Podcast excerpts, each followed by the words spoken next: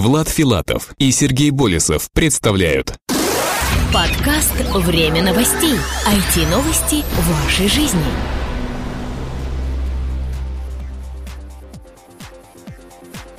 Здравствуйте, в МП3 эфире 92 выпуск нашего информационного новостного подкаста. У микрофона его ведущие Сергей Болесов и Влад Филатов. Сегодня в выпуске. Google Plus стала самой быстрорастущей соцсетью. Раскрыт крупнейший в мире хакерский заговор. Intel инвестировала 30 миллионов долларов в облачные технологии. В новом Skype поддержку видеовызовов получили 17 Android-фонов. Mail.ru перерисовали электронную почту. Яндекс подсчитал русскоязычных пользователей Твиттера. SoftKey начинает продажи электронных версий Microsoft Office в российских розничных сетях.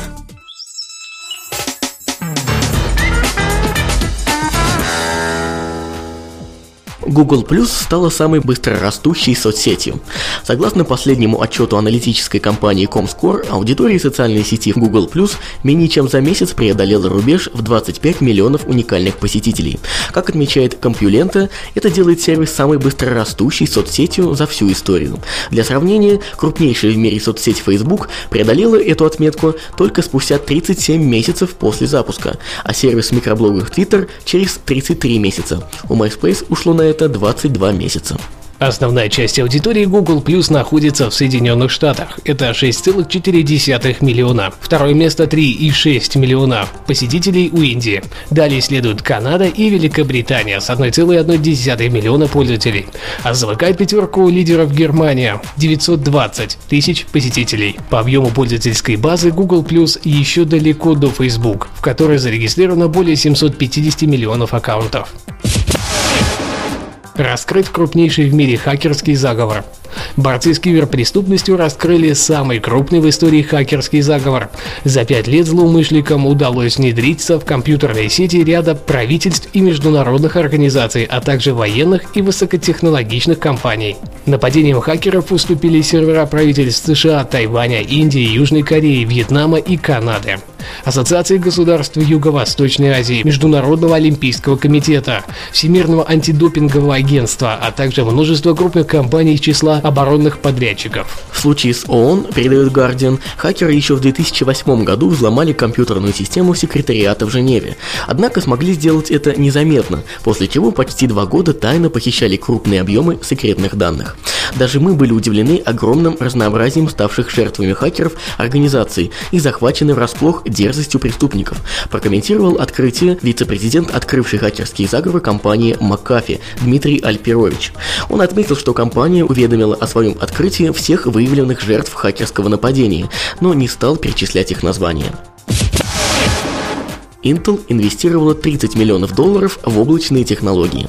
Компания Intel инвестирует крупные средства в развитие облачных сервисов. Причины интереса крупнейшего производителя серверных процессоров к этому сектору технологий не вызывает сомнений. Однако инвестиции призваны помочь в разработке систем, расширяющих возможности индивидуального применения облачных технологий. Компания Intel открыла два новых исследовательских центра при университете Carnegie Mellon и инвестировала 30 миллионов долларов в разработку облачных технологий. Об этом сообщает портал IT News. Основные силы исследователей будут приложены к созданию масштабной системы онлайновой обработки данных которая могла бы максимально быстро предоставлять конечным пользователям релевантную информацию по интересующим их вопросам. Кроме того, в планах разработчика пользовательских устройств, которые могли бы использовать возможности этой системы. Кстати говоря про облачные технологии, в самое ближайшее время в нашей аудиопрограмме появится небольшой цикл материалов по поводу как раз этих технологий. В сотрудничестве с компанией Parallels и рядом других вендоров мы как раз сейчас готовим этот материал. Следите за новостями. В новом Skype поддержку видеовызовов получили 17 андроидов-фонов. Новая версия Skype расширила список смартфонов, сертифицированных для видеовызовов. Кроме того, функцию можно запустить на многих других аппаратах, которые в этом списке не значатся.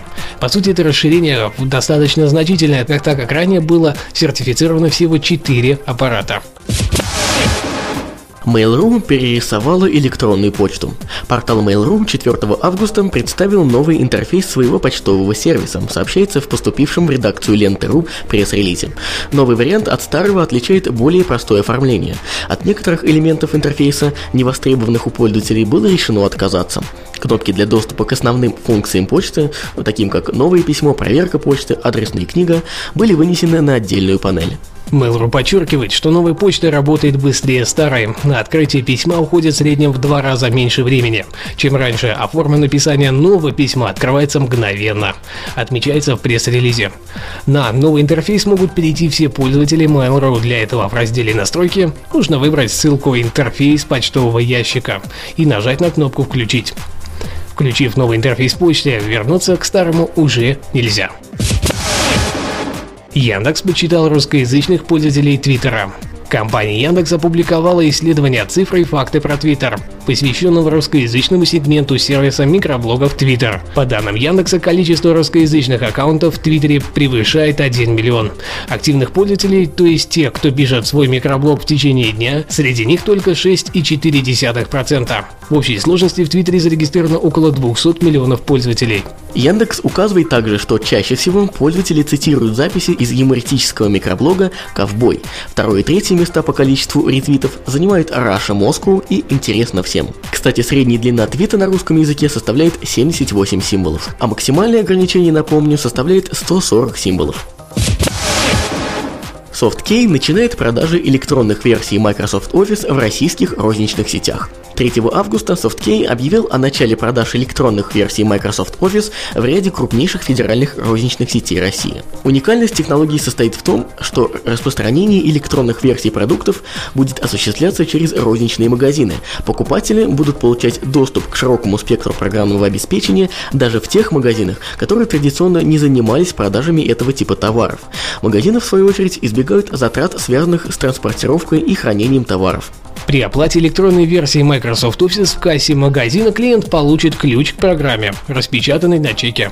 Одновременно на телефон покупателя будет выслано сообщение с регистрационной информацией и ссылкой на дистрибутив программы. Полная информация о заказе также будет доступна в личном кабинете клиента на сайте softkey.ru. В ряде магазинов покупатели также смогут воспользоваться услугой скачивания и установки приобретенного программного обеспечения. Для этого покупателю необходимо обратиться к любому продавцу-консультанту. Источником для вышеозвученных новостей послужили порталы интернет.ру, руформатор.ру, лента.ру и пресс-релизы компаний. На этом все материалы за эту неделю. Оставляйте свои умные и остроумные комментарии прямо под этим выпуском, там, где вы его слушаете. Не забывайте также оставлять свои комментарии и оценки в iTunes. Этот выпуск, как и все ранее, подготовили мы, Влад Филатов и Сергей Болесов. Спасибо, что слушаете нас. До следующей недели. Пока-пока.